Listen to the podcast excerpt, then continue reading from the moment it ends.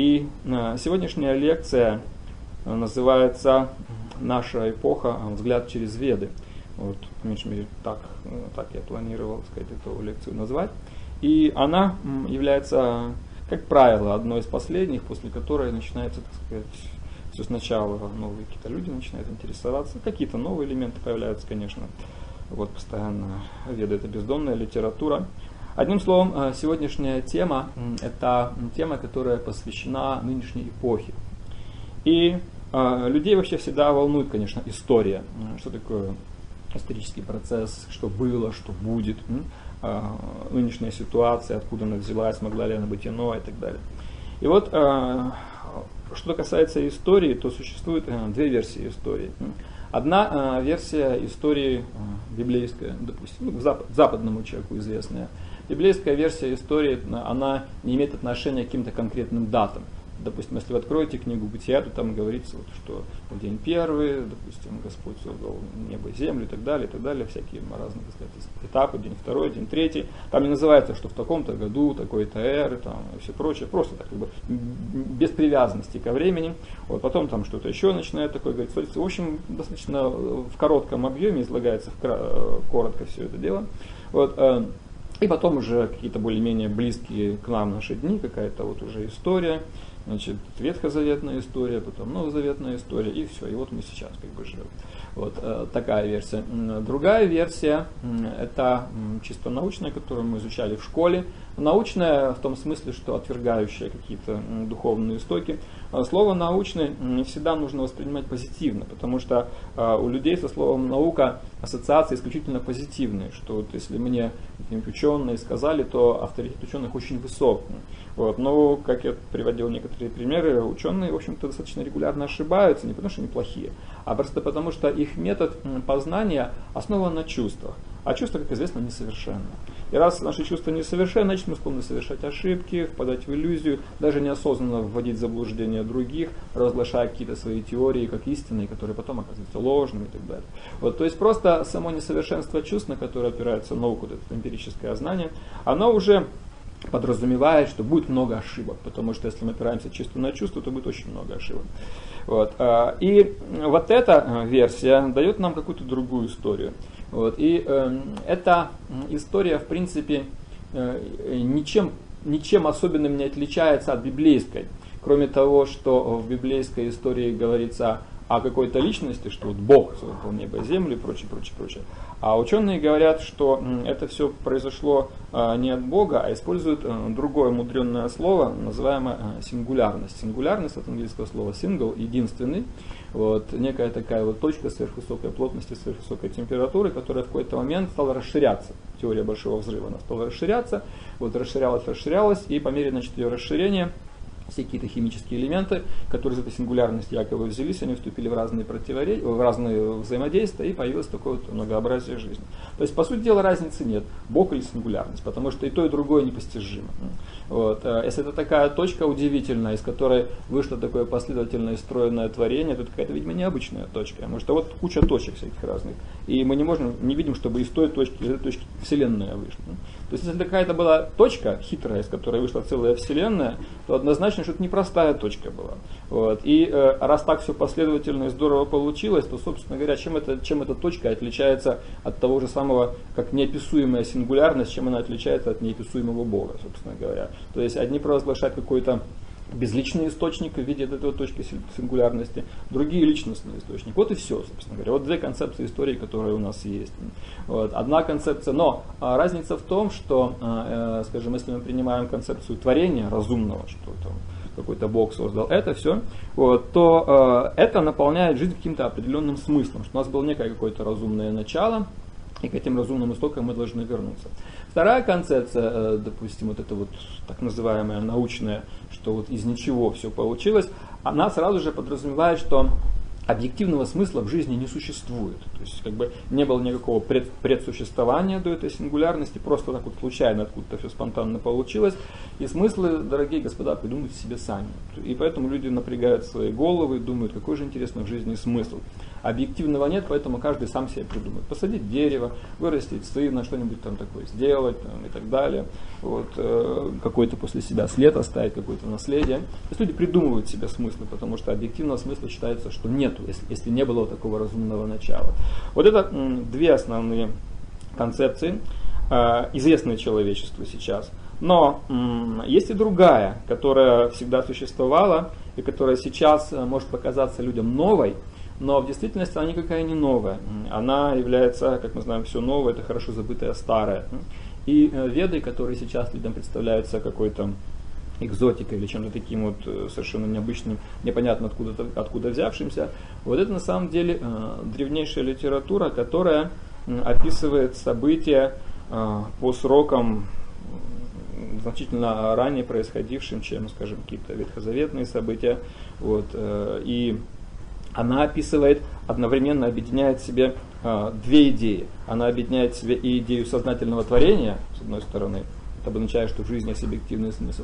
И также она объединяет в себе вполне научную идею, потому что веды очень четко и очень последовательно не так, как в книге «Бытия» на двух страничках коротко написано, а там очень подробно и четко описано, как происходило творение, поэтапно, несколько этапов творения описаны, описаны все первые элементы, под воздействием каких сил они вступали в взаимодействие, что появлялось, э, откуда это все. Вот, то есть э, есть такая книга, например, вот, Шимат Бхагаватам, это вот из, из первого источника.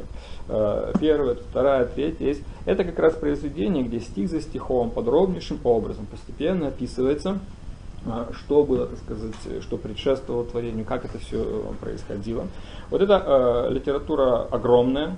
Сейчас э, на русском языке э, порядка где-то 30 книг. Это Шимат Бхагаватам, это э, произведение, которое состоит из 12 песен, 12 песен, э, и там 18 тысяч стихов. Вот, каждый из них снабжен комментарием, некоторые без комментариев. И все это где-то порядка в, 30, в 35 должно томах. Сейчас на русском языке существует где-то томов, по-моему, 27 или 28, еще, немножко, так сказать, осталось до перевести. Вот это вот произведение Шимат Бхагаватам а, описывает а, от а, начала до конца историю человечества. И сегодня я как раз на эту тему немножко расскажу. Э, казалось бы, что э, к чему вот это вот все дублирование, ведь есть э, та же самая ветхозаветная история, которая якобы описывает историю человечества, вот, от Адама и Евы, и описывает конец человечества, когда, скажем, там, страшный суд, судный день, сказать, там какой-то там белый садник появляется и так далее. Вот, на самом деле, из вет мы узнаем, что то, что называется история всего человечества, по вот этой вот ветхозаветной а, сначала, а потом новозаветной традиции, это на самом деле не история всего человечества. Это всего лишь история и описание одной маленькой эпохи. Одной маленькой эпохи. Вот. И э, эта эпоха э, называется эпоха Кали, Кали-юга. Веды говорят о том, что мир э, существует э, циклично.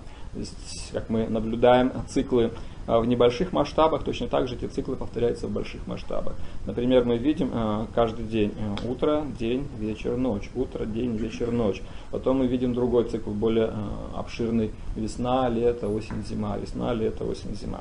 Вот. И под этот принцип фрактальности, то есть принцип повторяемости одних и тех же элементов просто в других, в других масштабах, он продолжается до более широких циклов. Проблема в том, что Наша жизнь сейчас э, не столь длинна, и поэтому эти большие циклы мы не фиксируем. Точно так же, как, предположим, есть какие-то э, живые существа маленькие, какие-то бактерии или какие-то насекомые, которые живут в течение, допустим, одного дня.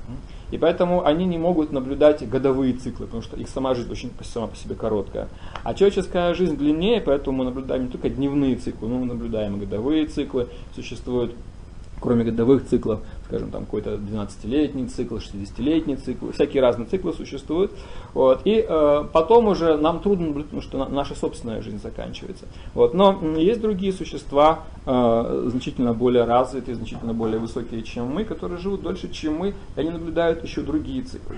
Так вот, э, веды это писания, которые созданы существами более высокого порядка, которые, чья жизнь значительно длиннее нашей, которые имели возможность наблюдать всевозможные эти циклы.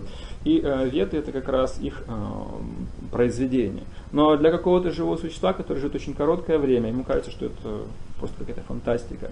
Вы не можете, допустим, какому-нибудь, не знаю, насекомому, который живет только летом, объяснить, что существует какое-то время такое, как э, весна, осень, зима. Потому что живое существо в таких обстоятельствах просто жить не может. Он не может переживать вот, это, вот этих вот всех э, обстоятельств. Поэтому ему кажется, что это просто-напросто фантастика. Итак, веды говорят о существовании э, определенного цикла э, во Вселенной. И этот цикл, он имеет, так сказать, разные этапы своего существования.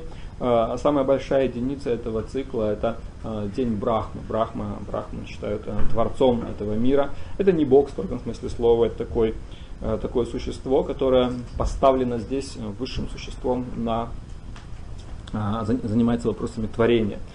И этот день Брахма, он длится очень долго, 4 Э, миллиарда 320 миллионов лет, один день его. Вот и дальше этот день он э, делится на определенные э, подчастицы, и минимальным циклом, который мы рассмотрим, является так называемая Маха-юга. Маха-юга это Маха обозначает великий, а юга обозначает эпоха. Маха-юга это обозначает вот, вот эпоха, состоящая из четырех подциклов. И мы подойдем постепенно к нашей, к нашей, к нашему Э, эпох, нашей эпохи, к нашему циклу. Итак, эта Маха-юга состоит из э, четырех таких э, как бы, времен года. Вот, э, первый э, его этап называется Сатья-юга, и этот этап он длится тысячу, 1 миллион 728 э, тысяч лет. Вот, это период, когда э, люди живут очень долго, 100 тысяч лет, они огромного роста, население Земли небольшое, э, отсутствует социальная структура, Э, мир самодостаточен, то есть не существует никакой экономической деятельности, э, все обладают полным знанием, социальной структуре нет необходимости, потому что социальная структура, по большому счету, нужна для защиты, для общественной деятельности, для защиты каких-то таких э, слабых слоев населения и так далее. В это время все люди обладают практически удивительными, потрясающими мистическими способностями, у них нет никакой необходимости в экономике, у них нет никакой э, необходимости в системе образования, они рождают, рождаются уже с, с потрясающими врожденными способностями. Вот, им известна цель жизни с самого начала и они занимаются определенной духовной практикой. Вот, э, и это все связано с проявлением такой силы благости. Есть такая сила, ее называют гуна благости, которая а, поддерживает эту вот эпоху Сатья-югу. Вот, второй эпоха этого цикла является Трета-юга. Это эпоха, которая на четверть короче. Э, четвертью от Сатья-юги является 432 тысячи лет, на четверть меньше. Миллион двести девяносто шесть тысяч лет – это третья эпоха. Люди становятся меньше ростом, они начинают жить уже не 100 тысяч лет, а 10 тысяч лет, один нолик уже срезается. Вот, уже начинает появляться социальная структура, уже начинает возрастать э, сила страсти, уже начинаются э, как бы определенные какие-то конфликты, некоторые, так сказать, низменные качества начинают проявляться э, в их характере. Вот, э, уже четверть населения э, не знает о духовной жизни. Если в Сатья-югу все 100% населения, это полностью духовное человечество, что называется, вот, то в Трета-югу уже четверть э, населения отошла полностью от, от духовных принципов.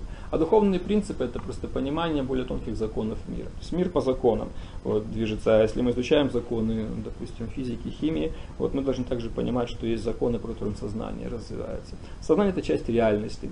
Вот, точно так же, как вот есть физические, э, физическая реальность, в этой физической реальности есть определенные законы. Точно так же, раз есть сознание, что сознание тоже есть определенные законы, по которым оно развивается. И этих законов э, люди не знают. Именно вот эти вот тонкие законы, это и есть духовные законы. Так вот, Э, во вторую эпоху, в Трета-югу, уже четверть населения этих вот духовных законов не осознает. Вот. Потом э, наступает третья эпоха, которая называется Два пара юга, еще на четверть длится она меньше, 864 тысячи лет. И э, люди живут уже тысячу лет. Это как раз э, то, что описано в Ветхом Завете, когда, скажем, там по 900, по 700 лет э, жили люди. Это описание там, Ной, сколько жил, там все его дети там, и другие персонажи. Вот, э, тысяча лет, еще они становятся э, меньше ростом, э, уже начинаются серьезные раздоры в обществе, всевозможные какие-то конфликты, кроме страсти еще много невежества, и уже фактически половина человечества забывает эти вот высшие тонкие духовные законы бытия. И потом наступает нынешняя эпоха, наша эпоха, эпоха Кали, которая длится всего лишь одну четвертинку от всего этого цикла, 432 тысячи лет. Вот. И она характеризуется тем, что люди доживают, как правило, максимум до 100 лет. Еще один нолик мы убираем, они становятся еще меньше ростом еще больше невежества, еще меньше благости становится в обществе, общество становится раздираемое конфликтами, и всего лишь одна четверть человечества что-то примерно начинает понимать э, о этих вот высших духовных законах. А три четверти, человек, три четверти человечества об этом уже не догадываются. Вот, и поэтому мы сейчас имеем а, в Кали-Югу атеистическую цивилизацию, когда а, как бы все такие ключевые посты, в том числе и в науке, в сфере знания, заняты людьми э, вот с таким э, атеистическим мировоззрением. Но мы должны знать, что так было не всегда. Это реальность нашей нынешней эпохи. Но в другие эпохи расклад был другим. То есть именно люди с духовным знанием составляли большинство. Сейчас люди с духовным знанием обладают э, меньшинством. Поэтому они фактически не, никак позитивно, вернее, очень в малой степени позитивно могут влиять на человечество, лишь, лишь в небольшой степени фактически только какими-то такими вот небольшими группами э, они существуют, э, что-то там такое изучают для себя, а э, для большинства вот этот вот духовный путь, путь духовного прогресса, он уже фактически не воспринимается. Люди э, заморочены совершенно э, другими вопросами. И вот э, Сейчас мы немножко к этой эпохе уже более подробно обратимся. Вот это вот а, известная история, которую все, вот, так сказать, слышали или читали а, из Библии о творении человека, о происхождении значит, Адама и Евы, как якобы а, про, про, прародителей всего человечества. А, эта история а, немножко а, в другой версии, но тем не менее тоже достаточно похожа, изложена в одном из ведических текстов, а, который называется Бхавишия Пурана. Это Пурана это буквально история, а Бхавиши обозначает будущее. И мы знаем, что обычно история имеет отношение к прошлому. Это довольно странное название «История будущего». Как мы можем знать, какое будет будущее? Мы еще не вошли в это будущее. Но этот ведический текст э, Бхавиша Пурана называется «История будущего». Вот. История будущего означает, что есть какие-то личности, которые это будущее знают. Вот. И знание будущего возможно только при одном обстоятельстве, когда существует цикличность. Цикличность обозначает, что какие-то вещи более или менее э, повторяются. Например, если вы пережили одну зиму, то вы э, следующей весной можете написать историю зимы. А те, кто только родились этой весной, они еще до зимы не дожили. Но вы уже прожившие много зим, допустим, вы уже можете приблизительно историю зимы, что вот примерно в октябре-ноябре будет там такая температура, будут падать листья, потом лед, то да все и прочие разные какие-то вещи. То есть вы можете описать историю зимы, если вы пережили уже одну или две. Вот. Точно так же, э, только вот это вот циклическое э, понимание истории э, помогает нам увидеть, как такое возможно, история будущего, как можно описать историю будущего. И э, кроме этой книги Бавиша Пураны, э, 12-я песня вот этого же произведения Шимад Бхагаватам, она так и называется, тоже эпоха разрушения или Кали-юга, она описывает нашу эпоху. Причем описывает она ее э, до того, как эта эпоха наступила. То есть, э, наша эпоха а, Кали-юга наступило совершенно конкретное время, а, совершенно, так сказать, конкретный год. То есть э, у всех этих эпох у них совершенно конкретные признаки. А, вот. Э, и в Ведах говорится, что начало Кали-юги пришлось на 18 февраля 3102 года до новой эры. То есть это не просто какая-то произвольная дата, а это дата, которая связана с определенным положением планет. То есть планеты являются носителями определенных энергий, вот, и э, эти э, энергии, э, соединяясь между собой, порождают какое-то определенное настроение, состояние. Вот, и какой-то такой вот определенный, каждый период времени содержит в себе какой-то определенный импульс. И вот этот вот начальный импульс, он определяет, если какое-то дело началось, допустим, какой-то определенный этап времени, то э, считается, что этому делу будет сопутствовать либо успех, если это был благоприятный момент, либо наоборот неудача. Допустим, я вам просто говорю, что вот э, через некоторое время, э, 20 буквально э, в переходе с 19 на 20 апреля, э, будет такой день, который называется э, на языке ведической астрологии Акшая Трития. Акшая Трития – это самый благоприятный день в году. То есть считается, что вот все дела, все начинания, которые в него происходят, они обязательно будут совершаться, венчаться успехом. И в Индии в этот день э, значит, совершают свадьбы, чтобы семья была крепкая, э, какой-то бизнес начинают или какие-то, так сказать, дают обеты или какие-то такие вот важные для себя мероприятия начинают. Вот. И э, это импульс, э, который сопровождает это мероприятие, и поэтому вы можете просто воспользоваться. Вот через э, пару недель это наступит, чуть меньше, Акшая 3 с 19 по 20 апреля. Вот. И э, точно так же вот эта вот э, точка 18 февраля 3102 года, э, которая как раз является началом э, вот этой вот э, нашей э, эпохи Кали-юги, это была э, точка неблагоприятная сама по себе, и поэтому э, вся эта эпоха, в которой мы живем, она тоже неблагоприятная. Вот это была э, ситуация, когда две э, планеты, Юпитер и Сатурн, вошли в 0 градусов созвездия Овна. Вот достаточно редкая ситуация, чтобы именно поскольку это две очень медленно движущиеся планеты, чтобы они вошли в ноль, именно в 0 градусов Овна, ни одной минуты, ни одной секунды. Это вот такая точка соединения. Когда эта точка э, пришла, тогда как раз наступила вот эта вот эпоха а, Кали-юга. То есть это не просто так, скажем, э, взяли мы и произвольно объявили золотой век или какой-нибудь там серебряный, бронзовый и прочее. То есть достаточно такие абстрактные характеристики. А веда это очень а, точное знание, которое привязывает историю к конкретным событиям, которые происходят в объективном мире, космос, астрология и так далее. И вот эта эпоха началась, и а, она, как я сказал, сопровождается определенной а, деградацией. Так вот, все то, что описано э, в Библии, в книге Бытия про Адама и Еву, как якобы история человечества, это все немножко в другой форме описано э, в Бавише Пуране. И э, там история выглядит так, что Значит, в конце прошлой эпохи два пара-юги, которая была вот до этого времени, до, до наступления Кали-юги, уже появилось одно существо в этом мире, которое называли Кали-Пуруша. Вот. Этот Кали Пуруша, он стал готовить почву для нынешней эпохи. В ведах говорится, что у каждой эпохи есть свой юга Пуруша. Юга обозначает эпоха, а Пуруша это личность, которая доминирует, или, скажем, та, которая олицетворяет собой эту нынешнюю эпоху. Так вот, э, тот, кто, так сказать, должен править Бауту нынешнюю эпоху, в Кали-Югу, он пришел немножко раньше. Вполне естественно, если какое-то у вас мероприятие в каком-то зале, вы приходите немножко раньше, посмотреть, все устроить, установить, обжиться, посмотреть, что здесь как будет. Вот. Точно так же Кали Пуруша, а, он пришел еще до наступления своей эпохи, и э, в это время, в два пара югу, еще в прошлую эпоху, на Земле, э, в общем-то, был кое-какой еще порядок, сказать, какие-то были, так сказать, более-менее э, признаки духовного порядка. Вот. И был один ведический царь, который очень э, четко следил за этим порядком, чтобы люди, которые как-то пытаются распространять невежество, чтобы их как-то наказывали. Вот. И э, стали появляться, это уже был конец до юги, конец, так сказать, цивилизованного человечества, все больше и больше стало появляться варваров. Варвары это не какие-то дикари, которые бегают там, с копьями по джунглям, там, улюлюкают, там, на кого-то там охотятся, вот какие-то дикие танцы у костра. Это наше такое понимание варваров. А в ведическом понимании варвар называется словом млечха. И млечха это человек, а, который как раз а, пренебрегает четырьмя принципами цивилизации.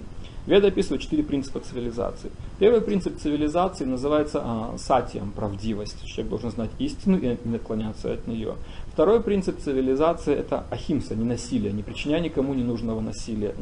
Вот это проявляется в том числе в диете определенные, что люди едят, они очень разборчивы в этом плане. А, третий принцип – это а, тапасия, это аскетизм, что люди должны ограничивать деятельность своих чувств, ставить их, так сказать, в определенные рамки ради достижения высших целей. Как, предположим, берега нужны реке для того, чтобы река достигла океана. Определенное давление создают берега, и благодаря этому река достигает океана, какой-то цели. То есть человек должен уметь ограничивать э, свои чувства. И э, четвертый принцип э, шаучам называется чистота. То есть человек должен быть чист, он должен быть чист и снаружи, и внутри.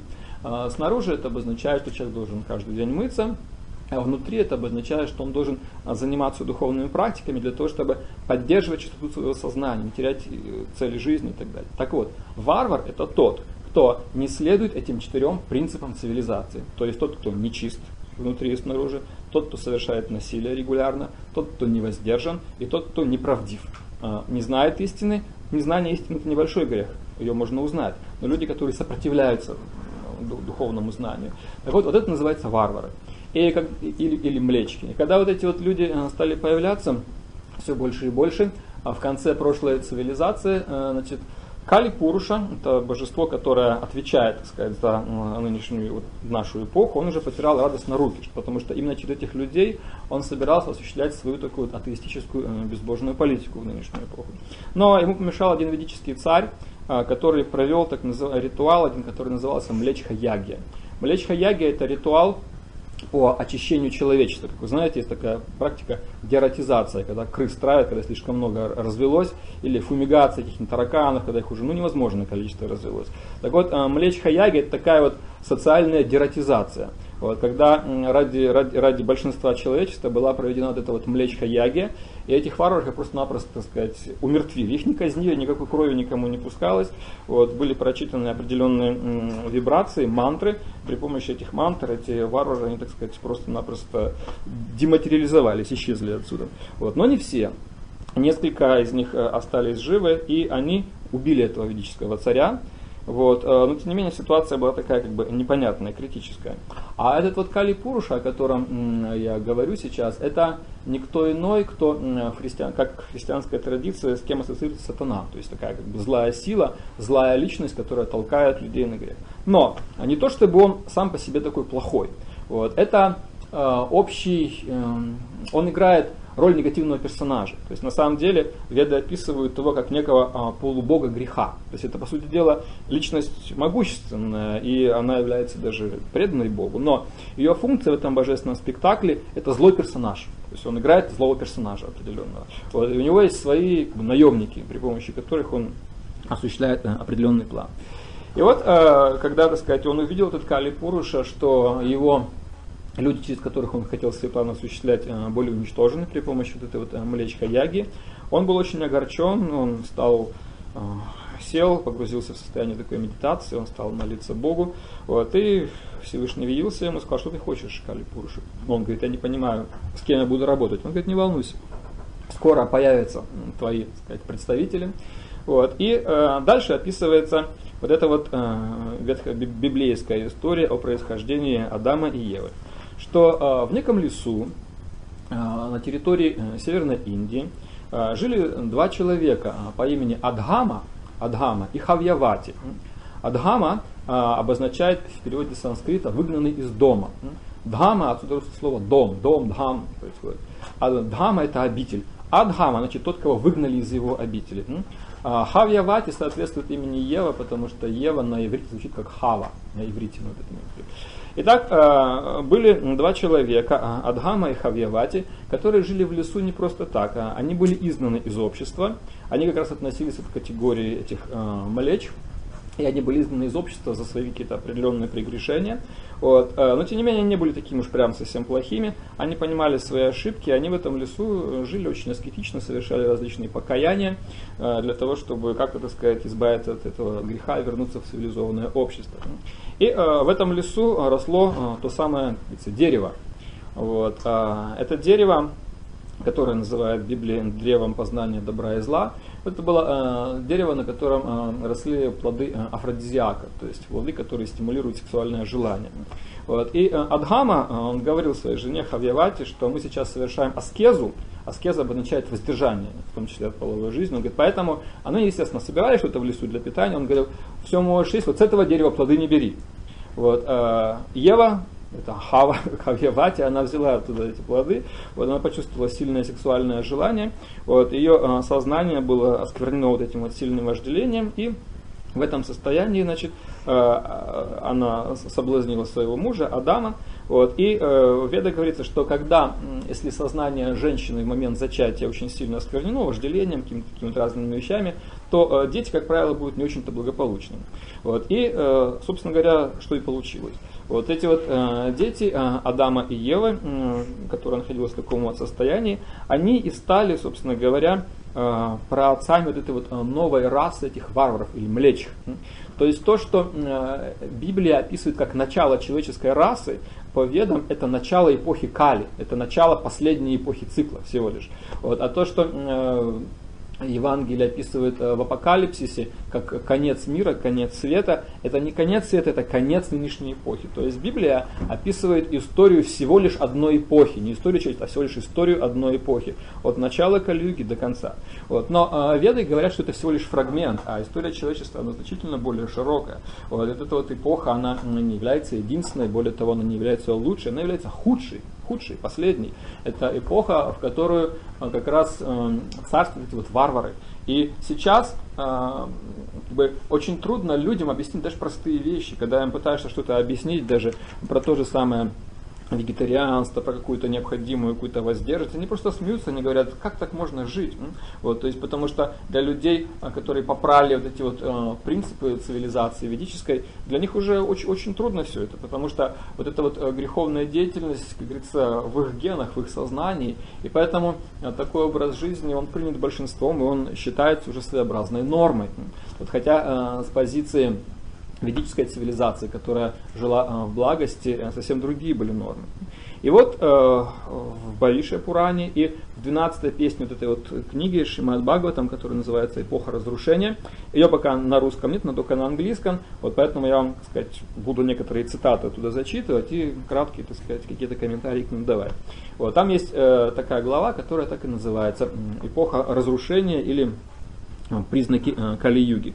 И вот это произведение Шимат Бхагаватам, оно э, написано в виде диалога, когда один человек задает вопросы, а другой человек ему отвечает. И вот э, один человек, задающий вопросы, его звали Махарадж Парикш, это был один из последних ведических царей, царей ведической цивилизации, отвечает на его вопросы э, мудрец по имени Шукадева Госвами. И вот в этом диалоге раскрываются все вот эти вот истины. И э, Шукадева Гусами, этот рассказчик Шимат Бхагаватам, э, описывает, э, что будет, описывает эти вот, э, симптомы нынешней э, эпохи. И вот э, он начинает свой рассказ о Калиюге с таких слов. «Дорогой царь, под могущественным влиянием века Кали с каждым днем будут убывать религиозность, правдивость, чистота, терпимость, милосердие, продолжительность жизни, физическая сила и память. Вот. И э, начинает он с того, что с каждым днем будет убивать, убывать религиозность. Сейчас э, очень важный момент. Слово религиозность у многих людей ассоциируется с какой-то такой вот э, фанатичной набожностью, э, с догматизмом, э, с э, неприятием знания. Вот. Но э, так было не всегда. Сейчас э, у людей как бы очень четко существует разделение. Э, они говорят, есть духовность, есть религиозность. Мы за духовность. Большинство людей хотели бы быть духовными, но не хотели быть религиозными, потому что у них религиозность ассоциируется с обязательным, допустим, вступлением в какую-нибудь церковь или какую-то организацию, с исполнением ритуалов, с принятием на себя каких-то обязательств. И люди не хотели бы этих всех вещей. Они говорят, мы хотим духовности, мы хотим духовно развиваться, читать какие-то книги, заниматься какими-то практиками, какой-то медитацией и так далее. Это наша духовность.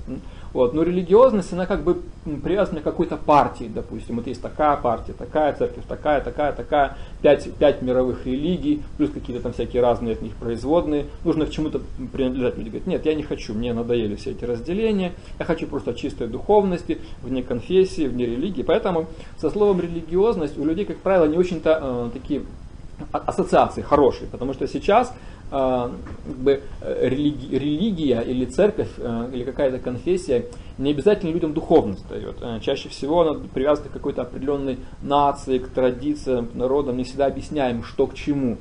Вот. Я уверен, что далеко не каждый христианин может объяснить, что такое Пасха. Допустим, завтра Пасха. Да? И многие не знают, что такое Пасха. Вот для них Пасха это просто какой-то очередной выходной, очередной повод там что-то отпраздновать. А спроси их по-настоящему, что это такое обозначает, для чего она, я уверен, что большинство об этом не знает.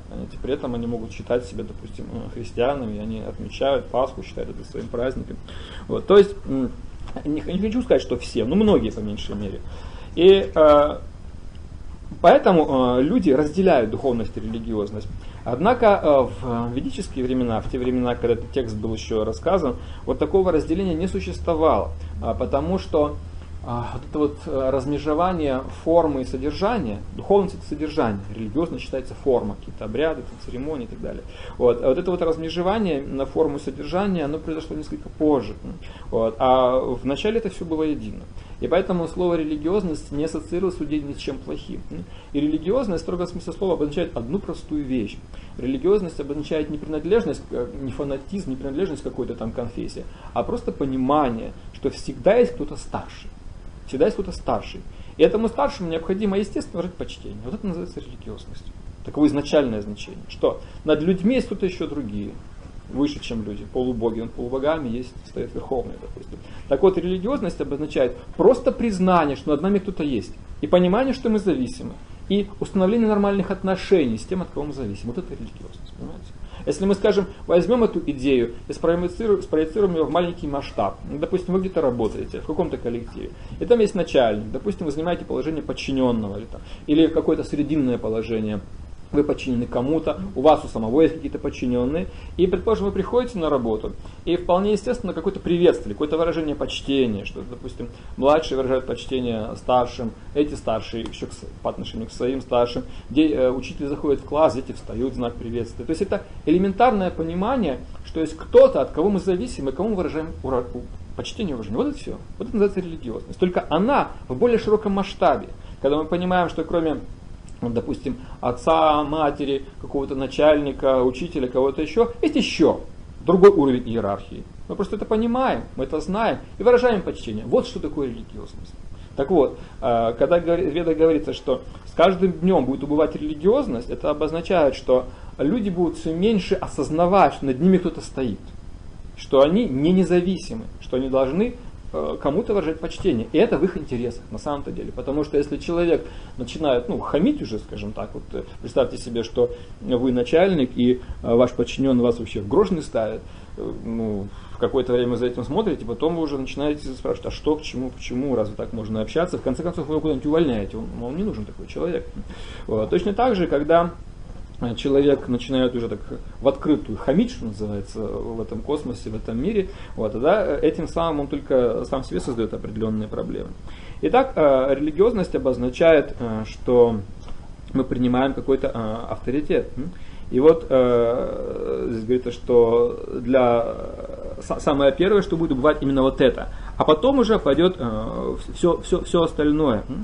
Э, далее тут говорится, что в век Кали разум людей будет испорчен атеизмом, и они никогда не будут э, совершать жертвоприношений для верховной личности Бога, который является высшим духовным учителем Вселенной.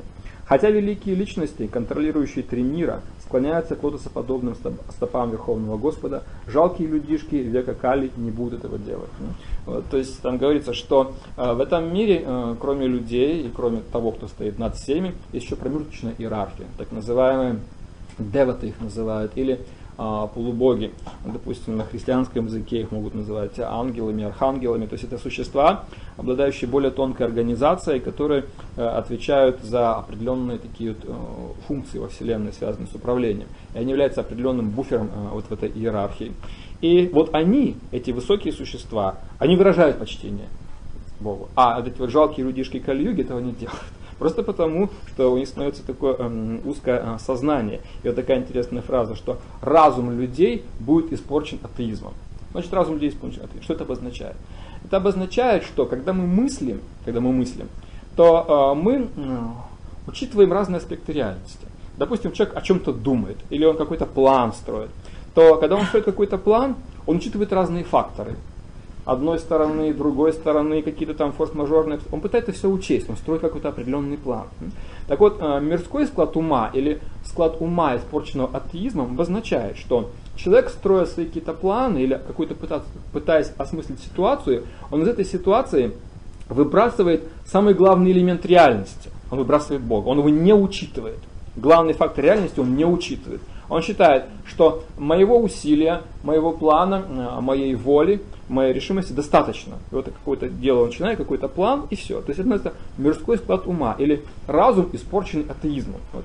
А мышление более зрелое, это мышление, которое понимает, что у каждого действия есть определенные составляющие. Есть такой ведический трактат, Бхагавадгита называется, и там в последней главе говорится о пяти составляющих деятельности. Говорится, что э, для того, чтобы деятельность э, увенчалась успехом, необходимо пять составляющих. Это должен быть э, действующий, место деятельности, различные инструменты, различные виды усилий и дайва. Дайва обозначает божественная воля, последний пятый фактор. И там говорится, что тот, кто не учитывает всех пяти факторов деятельности, он не очень хорошо понимает реальность, поэтому его деятельность редко будет приносить плоды. Так вот, а, настоящий разум – это разум, который, э, кроме материальных факторов, учитывает самый главный духовный фактор. А здесь, когда говорится, что разум будет испорчен атеизмом, имеется в виду, что люди, строя свои планы, какие-то там совершая действия, они не учитывают самый главный фактор реальности – дайву, эту вот высшую божественную волю, божественную силу. Вот поэтому, как правило, планы людей в Кали-Югу эм, очень смехотворны. Как говорится, если хотите рассмешить Бога, расскажите ему о своих планах.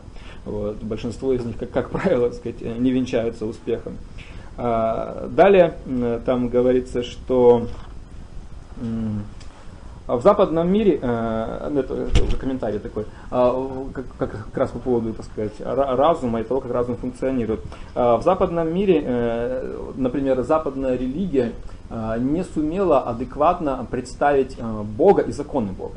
Вот по этой причине христианство очень быстро столкнулось с оппозицией науки, потому что представления о Боге были такие какие-то, ну, они, они не могли многих вещей объяснить, многие вещи просто нужно было верить. Вот, и даже э, сейчас, например, когда, э, ну, у меня был такой случай, мне рассказывали в Хабаровске в прошлом году я был, вот, тоже с курсом лекции, и, значит, один человек, э, значит, он ходил в церковь, он православный верующий в церковь ходил, и какой-то его, так скажем, э, вопрос очень сильно волновал, вопрос жизни и смерти и прочие разные вещи, вопрос какой-то там справедливости. И он пытался этот вопрос выяснить со священником. Вот. И это был достаточно сложный вопрос, который внешне выглядел как некая какая-то несправедливость со стороны Бога. Вот. И священник вместо того, чтобы объяснить ему причинно-следственную связь, все эти, эти вещи, он просто сказал, не богохульствуй, все, не богохульствуй, молись, прими, и все. А этот человек, ну, он не может так вот просто принимать какую-то веру без какого-то рационального объяснения. Вот. И э, на Западе религия не сумела адекватно подать э, законы Бога, как науку не смогла их подать. То есть религия на Западе не обладает статусом науки потому что она как бы, говорит таким немножко ар- архаичным языком и не может адекватно описывать какие-то про- проблемы современного мира вот, в большинстве своем. И поэтому люди, новое поколение, скажем, какой-то вот э, интеллигенции в средние века, но от религии очень быстро отвернулась. Появилась эта вот наука такая бездуховная, материалистическая, и вот эта вот неспособность западной религии адекватно в научных понятиях научно представить Бога и законы Бога, это очень, очень дорого стоило на самом деле западной цивилизации. Чего же это стоило? Это стоило того, что в целом а, как бы, культура мышления, такого синтетического восприятия мира на Западе раскололась на три основных тенденции. Какие три основные тенденции? А, первая тенденция а, как бы, мысли, мыследеятельности человека – это голая наука – совершенно бездуховная наука. Вторая форма мыследеятельности – это религия, которая отрицает науку. Наука отрицает религию, религия отрицает науку. И третье направление – это философия. В идеале, если бы, допустим, смогли адекватно Бога и его законы представить людям – не просто как веру, как какие-то догмы, а именно на основе разума и знаний, которые содержатся в ведах. Этого раскола бы не произошло. Его и быть не должно, этого раскола. На науку, на религию, на философию.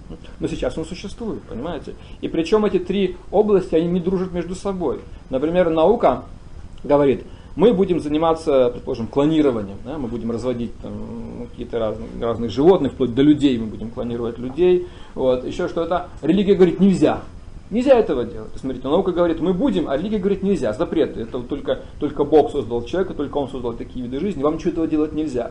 Наука говорит, «Э, мы полетим в космос, мы будем осваивать новые дали, новые планеты. Религия говорит, нельзя, рожденный ползать, летать не может, не должен все этого делать. Итак, мы видим, что очень часто, или предположим, там э, наука пытается э, господи, забыл, как это называется, исследует, значит,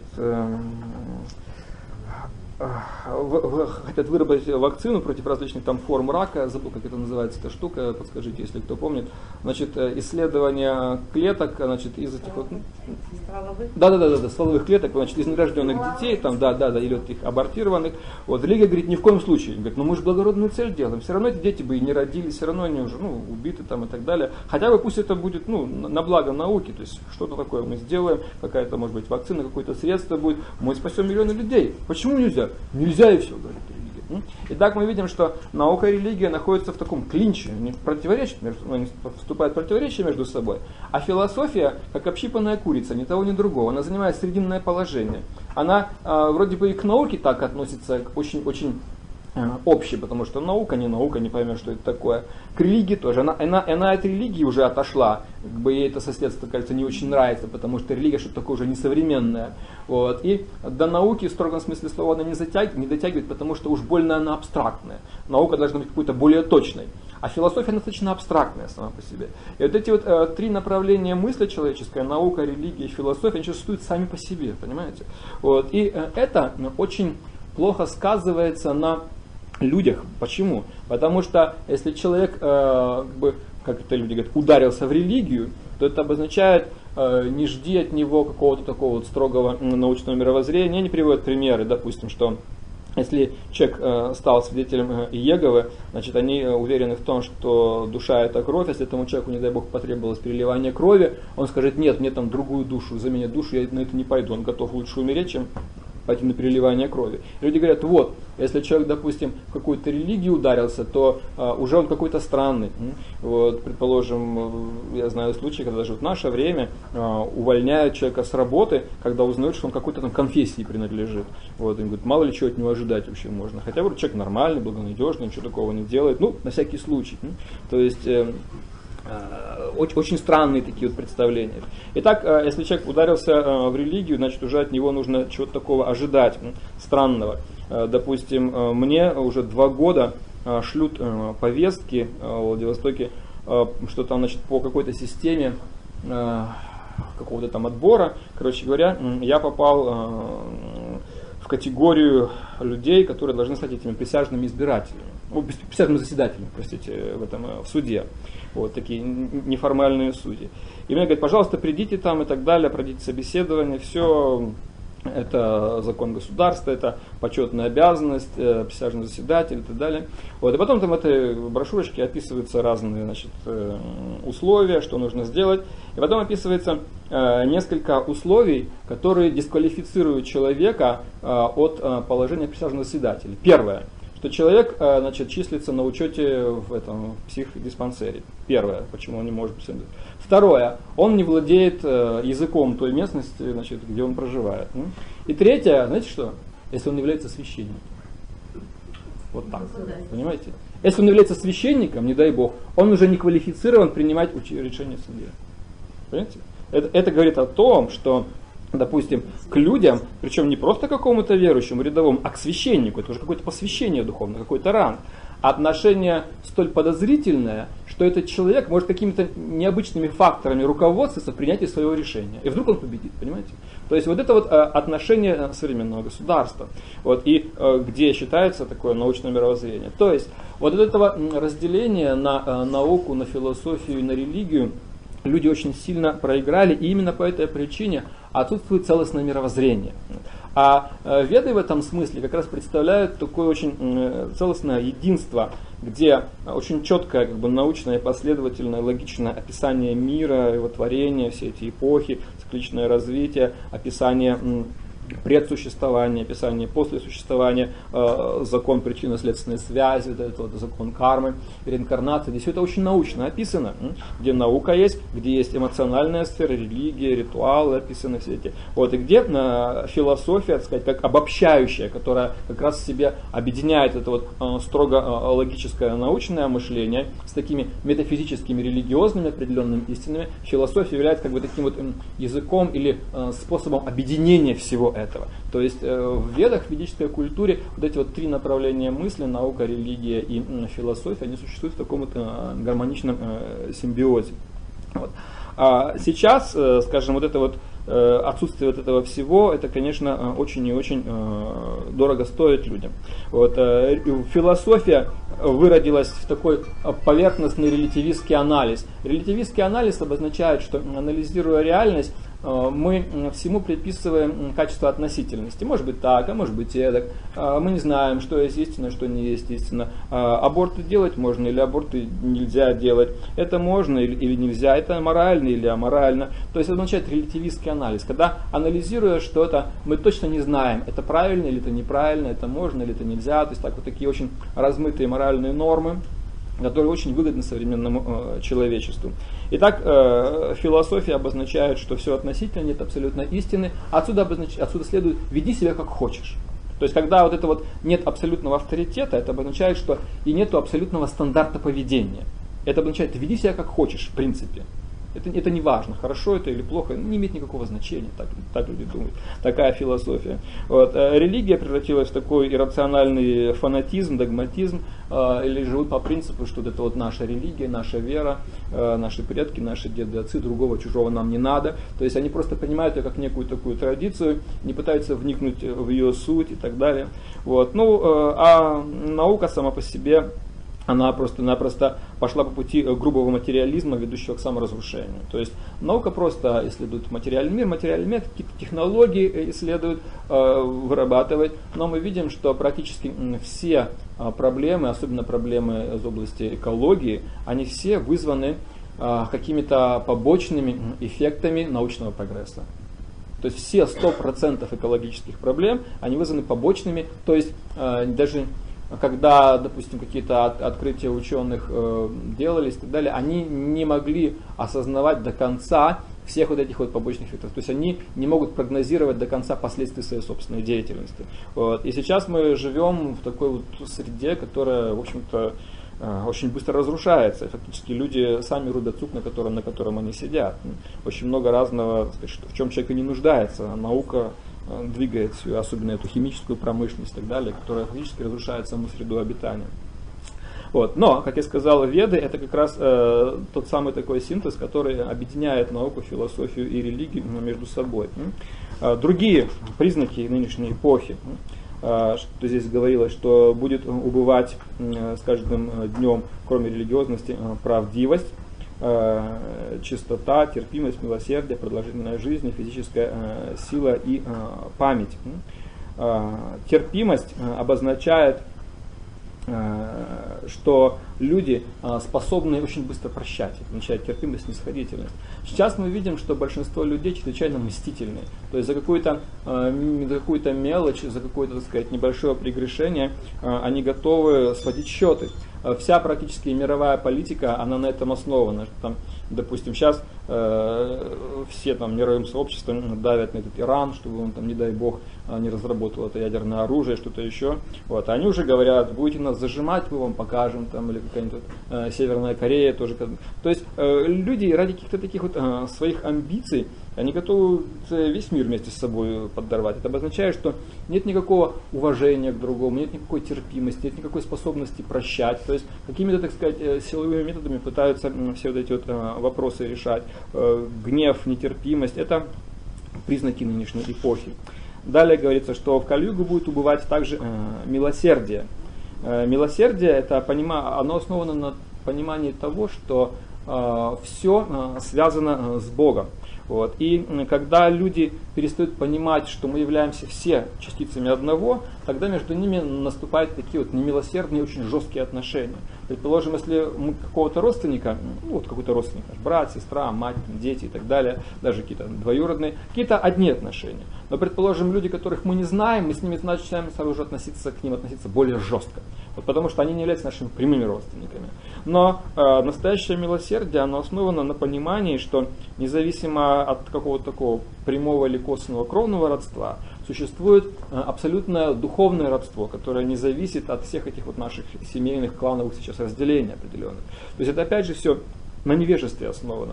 Э, отсутствие милосердия это проявление невежества, когда мы не понимаем, что мы частицами являемся общего, так сказать, единого Бога. Более того, что люди не милосердны к другим, они, как это неудивительно, не милосердны к самим себе. В чем это проявляется? Немилосердие по отношению к самому себе проявляется в том, что люди гробят свои организмы, непонятно чем, чем они питаются, что они пьют, в себя вливают, а, курят, колят и так далее. Вот, и как они разрушают свое тонкое тело а, потоком разрушительной информации. Вот, то есть большинство а, информации, которая сейчас э, в мире существует, это информация, обладающая разрушительным характером. Вот, то есть люди, которые сейчас э, очень сильно много контактируют э, с интернетом, с всеми этими вещами, они с течением времени начинают развивать в себе определенные уже патологии психические. Вот, потому что большая часть информации, она просто разрушительного свойства, она, она, она беспокоит людей. Вот, и эти люди разрушают свою тонкую психику и разрушают свое физическое тело через различные извращенные формы чувственного наслаждения, через всякие там разные отклонения, которые уже вызваны нездоровым образом жизни. И э, вследствие такого нездорового образа жизни следующий аспект Кали-юги состоит в том, что жизнь человека начинает сокращаться. Это тоже было сокращение жизни. Вот, потому что люди становятся более беспокойными, их здоровье ухудшается естественным образом. Интересно то, что э, вот, э, статистические данные, э, значит, э, ну там, правда, из Америки. В 1982 году значит, в Америке родилось э, 3,7 миллиона человек. Вот. Ну, какое-то количество людей, конечно, умерло. Вот. Но, значит, средняя продолжительность жизни в Америке тогда, к тому времени, 82 год, была 74,5 года. Вот. Но эти статисты говорят, смотрите, 3,7 миллиона человек родились в этот год, а полтора миллиона абортов в этот же год было сделано.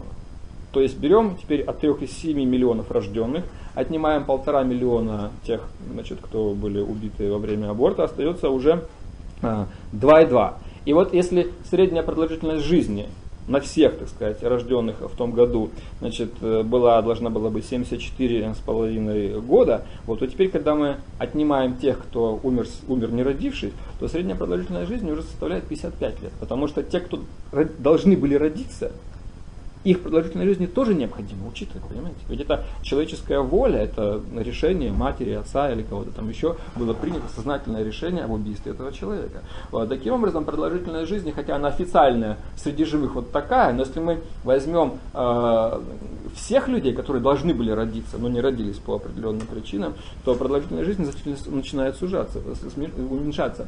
Вот. Более того, говорится, что э, в конце Кали-юги люди, самые долгожители, уже будут э, не более 35 лет жить, э, ростом не больше метра, э, коровы будут как собаки, то есть э, люди будут очень маленькие, очень э, мало будут жить, совершенно будут э, тупыми.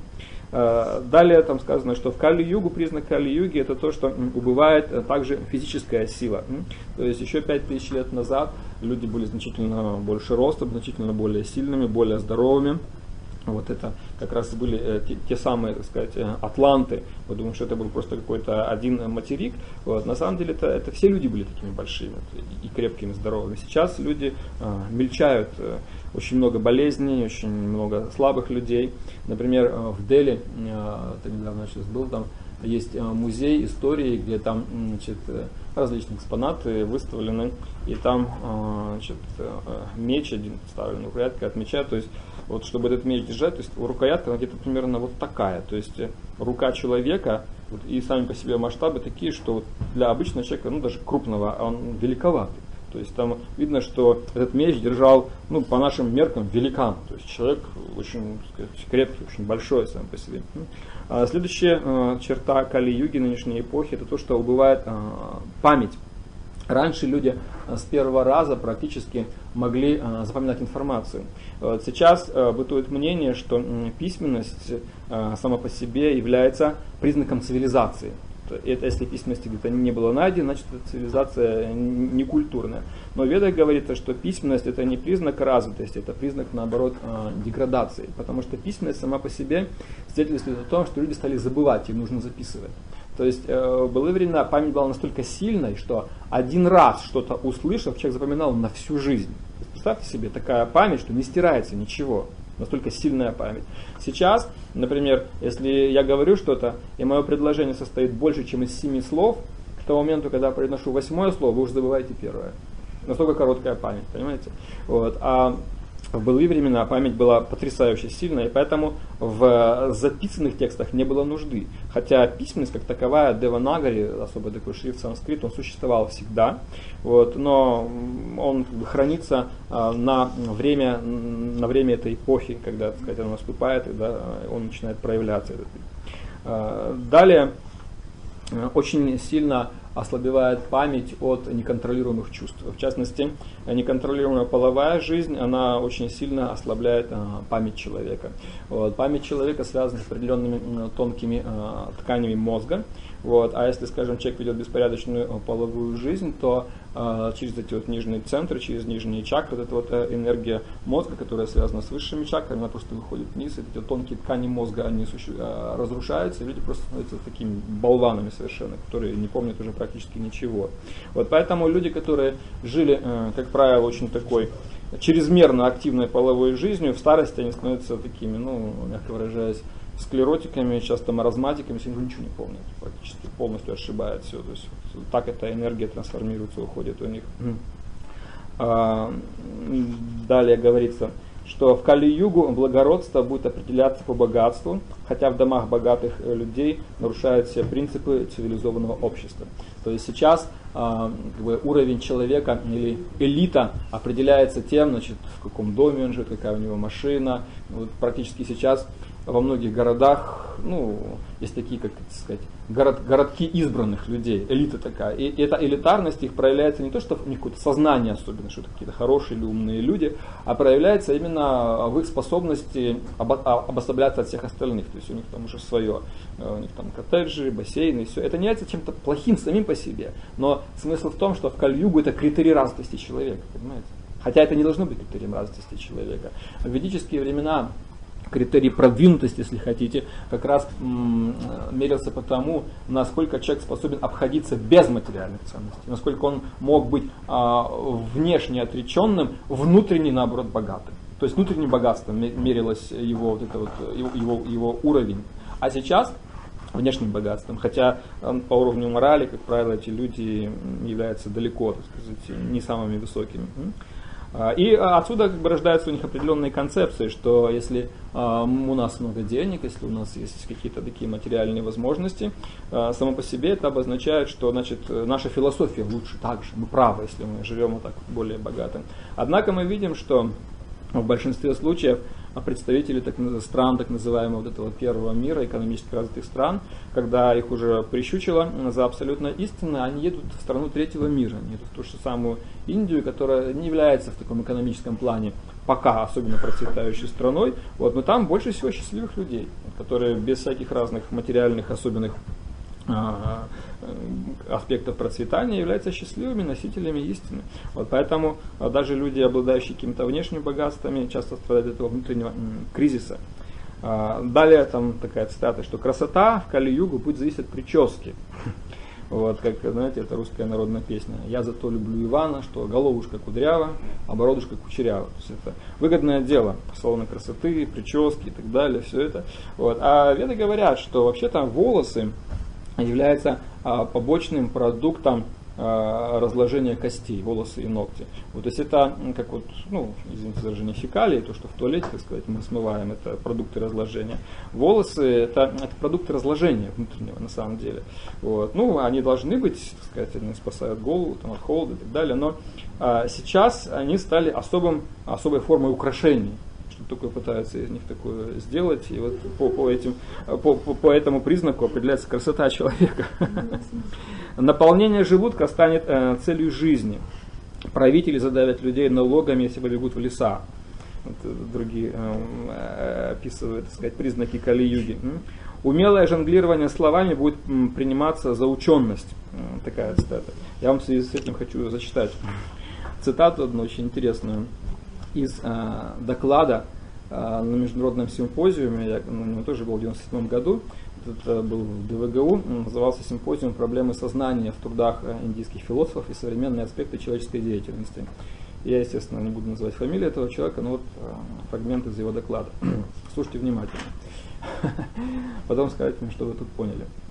Про культуру идет, э, был, значит, доклад у меня был. Если истолкование идеи культуры – не дотягивает до фундаментально онтологического смысла, то она распадается во множественность своих фрагментарных проявлений. Но само распадание во множественность говорит о том имманентном беспокойстве, которое заложено в понимающем бытии человека, о дискурсивном разбегании фундаментально человеческой заботы.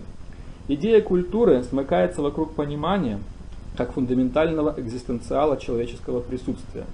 Понимание как полагание сущего в перспективе его бытийных возможностей расположено в культуре. Культура, заключенная в социальные рамки, то есть в рамки особого рода отношений, между экспонированными телами и вещами обретает операционное бытие. Смысл культуры сужается от идентической формы понимающего бытия ко всему тому в социальной жизни, что предназначено к пониманию. При этом эдетическая форма погружается в собственную вечность и возникает базовая антиномия культуры и цивилизации. Как? Проблема даже записать за ним. Кто, кто, кто, кто, кто что-нибудь понял? Если поняли, то где бурные аплодисменты? А если не поняли, то значит все в порядке.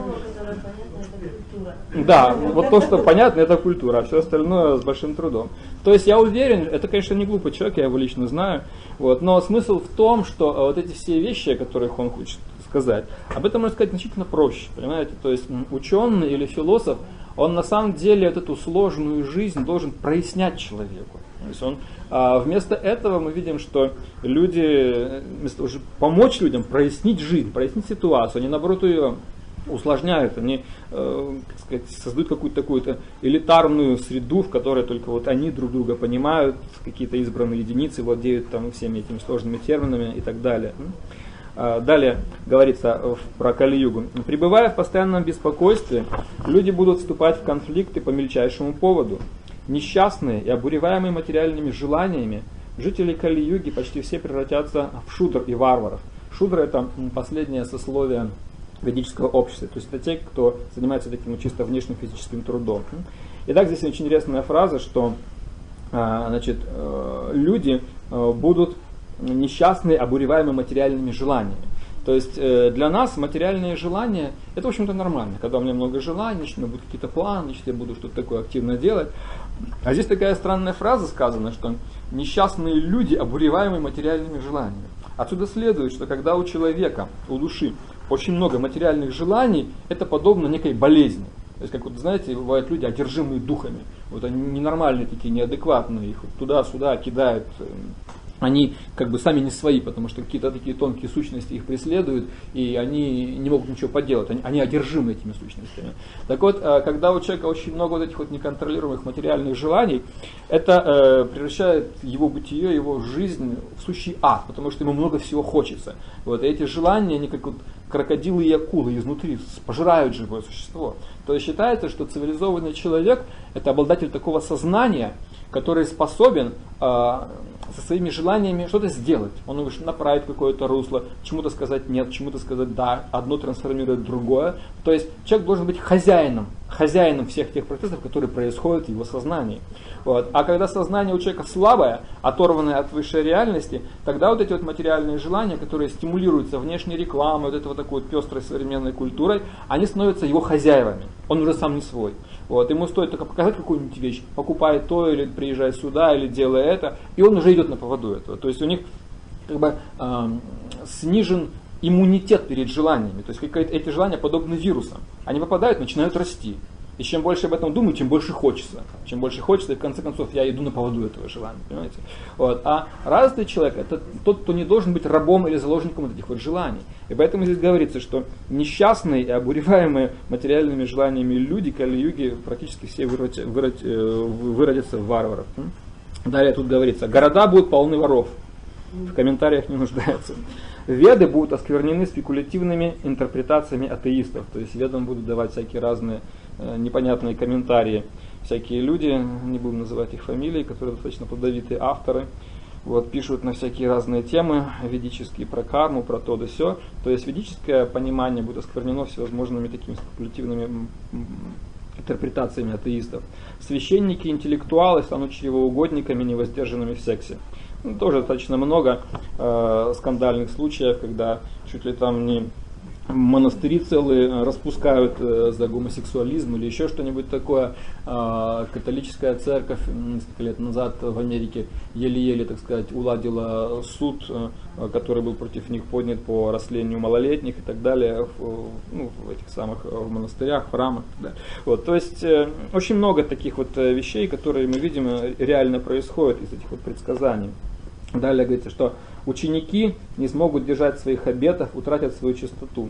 А в былые времена ученики, те, кто учились в школе, ну, допустим, в каких-то э, более высоких таких заведениях, э, как правило, на время учения, на время обучения они давали э, обет воздержания. Потому что по ведам обучение чему-то, исследование науки с половой жизнью несовместимо никак. Потому что э, половая жизнь обозначает очень большая потеря энергии. И в это время сознание очень сильно меняется. Допустим, те, у кого есть дети, которым сейчас, может быть, там 13, 14, 15 лет, которые вступили в период половой зрелости, они видят, э, что учеба у них сразу начинает очень резко снижаться. Потому что когда этот период полового созревания наступает, вот эти вот э, гормоны, они поступают в кровь, и человек немножко таким как бы сумасшедшим становится немножечко на несколько, на несколько лет, пока вот этот период идет. Вот. И а, поэтому в ведические времена и даже, в общем-то, в обозримой истории а, а обучение мальчиков и девочек всегда шло раздельно. Всегда шло раздельно. Это не просто следствие какой-то там догмы или чего-то еще, это именно основано на понимании. Вот это два разных пола, которые потом объединяются в более зрелом возрасте уже в семью, но перед тем, как они станут э, зрелыми мужчинами и женщинами, они должны пройти определенное обучение. Так вот, для того, чтобы обучение шло нормально, лучше, чтобы они э, как бы друг с другом до поры до времени э, сказать, были разделены, не, не встречались. Это будет на благо им. Это будет на благо им. Вот сейчас же мы видим, что половая жизнь начинается уже в школе, и чем раньше, тем лучше, многие думают. Вследствие этого уровень знания, понимания, учеба, сказать, это все уже практически отменяется, очень низкий уровень. А, далее здесь говорится, что, то есть вот эти вот, говорится, что ученики не смогут держать своих обетов и утратить чистоту. То есть когда ученики в процессе обучения э, занимаются половой жизнью, учебы уже как таковой в строгом смысле слова нет. Семейные люди станут нищими попрошайками, а, а отреченные монахи будут жадностью стремиться а, к богатству. Вот, э, недавно я читал сказать, тоже о том, как значит, э, один из таких иерархов э, церкви, как он там въезжал в новое, сказать, в новые свои покои, какие у него там описываются то, все, всякие разные блага. Если ты человек, полностью посвятивший свою жизнь Богу, если ты полностью отреченный, возникает вопрос, зачем тебе все это? Вот, чем ближе человек к Богу, тем меньше он должен быть связан со всеми этими вещами. Вот, но Здесь проецируются те же самые стереотипы. Ты занимаешь высокое положение, значит тебе полагается все, чуть ли там не президентский дворец. А, далее еще говорится, что а, женщины будут есть больше, чем надо, несмотря на свои маленькие размеры. Вот, потеряют всякую стыдливость, их речь будет грубая и лжива, а мужчины станут забитыми, попадут в зависимость от жен. Вот, то есть тоже достаточно типичная ситуация для Кали-Юги, когда во многих семьях э, жены играют лидирующую роль. Э, я не хочу сказать, что это плохо, в Кали-Югу, наверное, это может быть во многих случаях и хорошо, вот, но с точки зрения такой вот изначальной реальности это не совсем тот порядок. Вот, потому что когда у нас была лекция, она здесь есть тоже в записи отношения мужчины и женщины, что у них разные роли э, по своей причине и по, своей природе. И для мужчины роль лидера она является более естественной, при том случае, если у него квалификация соответствующая есть. И женщина, она с радостью будет за, таким мужчиной идти. Вот. Но когда мужчины слабеют, вот, то тогда, естественно, женщина выходит на первое место, а поскольку ее разум не всегда контролируется, поскольку она, у нее преобладает больше чувственная природа, то тут возникают возможно, другие уже проблемы. А, далее, те, кто не имеет понятия о религии, будут говорить о религии с высоких трибун. Вот, наиболее яркий пример из той же самой Индии, когда в 1863 году этот всемирно известный Сами Вивекананда а, произнес речь в Конгрессе значит, э, религий, а, которую считает чуть ли там не эпохой в истории развития религии. Но если изучить эту речь внимательно, то эта речь, так сказать, очень сильно позорит того же Сами Вивекананду и ведическую культуру, в которой он допускал совершенно глупые какие-то вещи, где он религию практически не звел на уровень социального института, когда он говорил о необходимости что религия должна, а, вместо того, чтобы обещать Богу там какое-то царство небесное, а, они должны заботиться о том, чтобы люди здесь были накормлены, счастливы и так далее. То есть фактически а, он этой своей известной так называемой речью не свел религию до социального института, который должен дублировать функции государства. Социальная деятельность это функции государства, и не более того. Вот, и религия может заниматься социальной функцией, может не заниматься. Было бы странно, оценивать религию по тому, сколько она открыла, не знаю, там детских домов, приютов, больниц или чего-то еще. Хотя это неплохие сами по себе э, функции, но не в этом смысл религии. Смысл религии в том, чтобы давать душе Бога, давать душе высшую духовную пищу. А когда религия вырождается в социальный институт, это неплохо, ну тогда нужно просто называться социальный институт и все. Вот, то есть, причем здесь как бы такая уже какая-то э, высокая духовность. Итак, те, кто не имеют понятия о религии, будут говорить о религии с высоких трибун. Далее.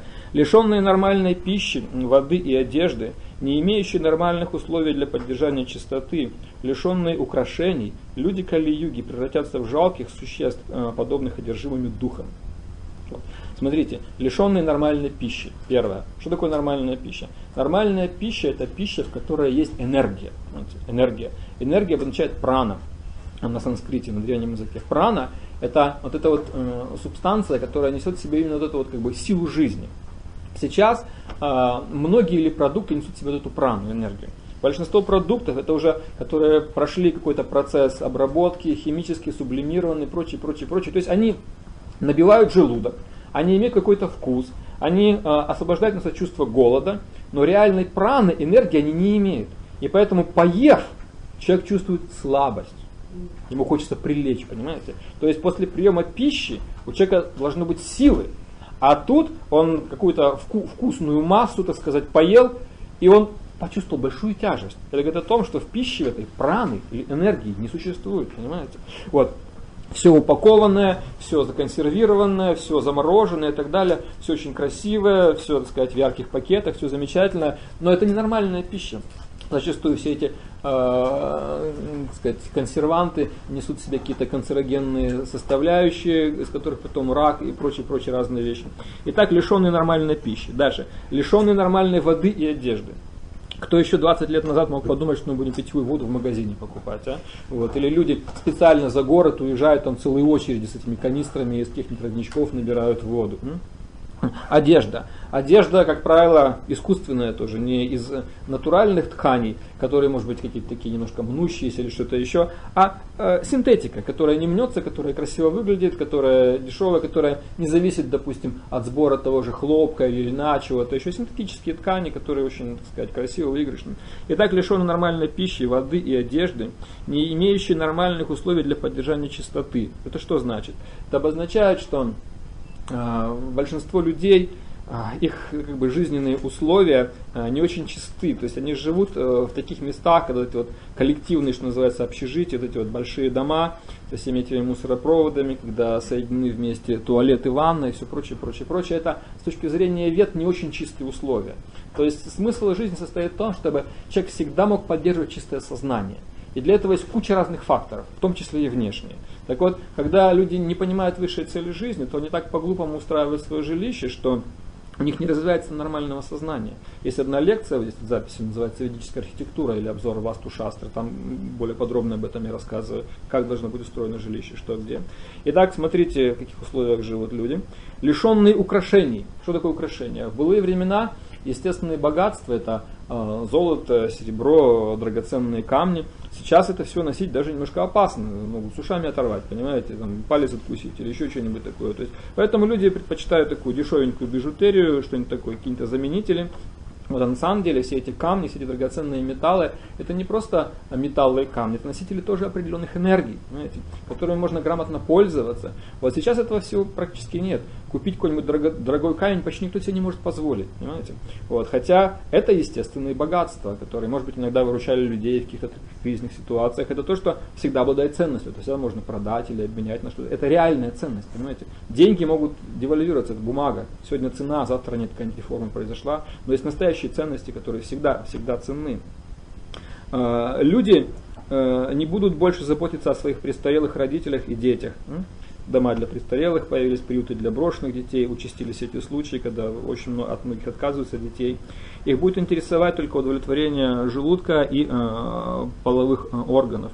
Когда люди полностью деградируют и превратятся в ослов, Верховный Господь в облике калки аватары, всадника на белом коне, который описан в этом самом апокалипсисе, не зайдет на эту землю. Он явится как сын прославленного брахмана Вишну Яши в деревне Шамбхала. То есть вот здесь перекликается а, конец Кали-юги, который описан в Ведах, а, с тем концом, который описан а, в Апокалипсисе, когда появится этот белый всадник и там начнется, так сказать, вот эта вот мясорубка. Дальше говорится, что его миссия а, спасти вечную религию, уничтожить злодеев и а, в одеждах царей.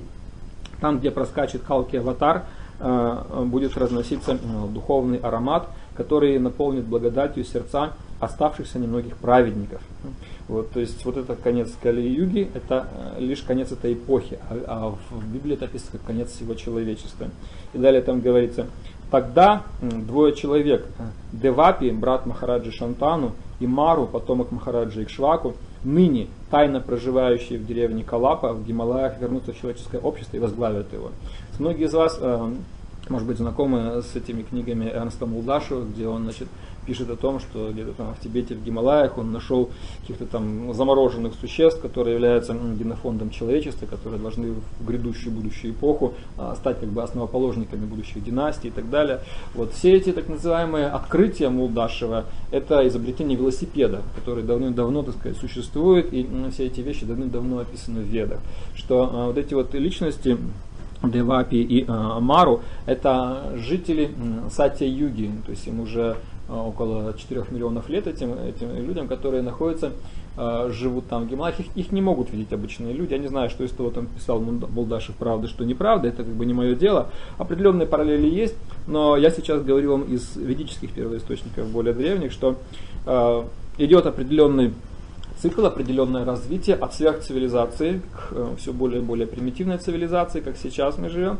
Вот. Но э, для того, чтобы было продолжение, уже существует этот вот, э, генофон который, людей, которые начнут новую цивилизацию. И вот это вот все описано, что, где и как будет. И далее говорится, когда Луна, Солнце и Юпитер соединятся в созвездии Пушья в знаке рака, наступит Сатья-юга, то есть наступит новый цикл развития. То есть вот эта вот цивилизация будет сметена, фактически она идет сама путем саморазрушения, этому Калки Аватаре ему только, так сказать, немножко помахать э, своим мечом и все. И наступает э, новый цикл, то есть начинается э, новая, новая духовная весна. И вот э, завершая это описание, Шукадева Госами говорит, глупый человек э, Кали-юги считает тело из химических элементов собой, землю, где он временно живет, своей, но при смерти он оставит и это тело, и эту землю. Поэтому подумай о благе души, о царь, единственное достоинство Кали-юги а, найти убежище а, у а, Верховного Господа. И там приводится такой очень известный стих, который на санскрите буквально звучит так. Кальвер доша нидхейра джан насти астихека махат гуна киртанатава кришнасяк мукта санга парамбраджет. Этот стих переводится на русский язык так, что нынешняя эпоха Кали, э, она подобна бескрайнему океану порока. Вот. Э, но в эту эпоху есть одно достоинство, которое состоит в том, что если человек найдет убежище э, в святом имени Бога, то благодаря этой практике он способен очистить свое сознание. В целом же вот эта эпоха это бескрайний океан порока. Кальвер, Доша, Нидхей, Раджан. Нидхей это океан. У океана практически не видно края. Вот. И поэтому есть люди, которые а, живут тем, что они критикуют нынешнюю жизнь, какая ужасная жизнь, какие плохие правители, наши мэры, губернаторы, президенты, они в какую-то политику пытаются лезть. Вот. Но всему этому конца и края нет. Конца и края нет. Поэтому он сказал, что эта эпоха, это океан порока. Он говорит, но мы должны концентрироваться не на этих пороках, он говорит, на одном единственном преимуществе, которое есть. Асти эхо махадгуна. Есть одно единственное преимущество в эту эпоху. Он говорит, это преимущество состоит в том, что э, Господь приходит в нынешний век э, в форме такой очень необычной аватара или воплощения. Он появился на земле э, Западной Бенгалии в 16 веке. Вот, и его звали Шри Чайтанья. Вот, а, и в этом а, воплощении он а, распространял процесс пения святых имен Бога, мантра определенная, Харе Кришна мантра. Это не индийский процесс, это практика, которая действует абсолютно на всех людей. Вот, допустим, вы можете принимать, не знаю, китайские лекарства, индийские лекарства, еще какие-нибудь разные лекарства. Если лекарство помогает, значит оно помогает. Таков процесс.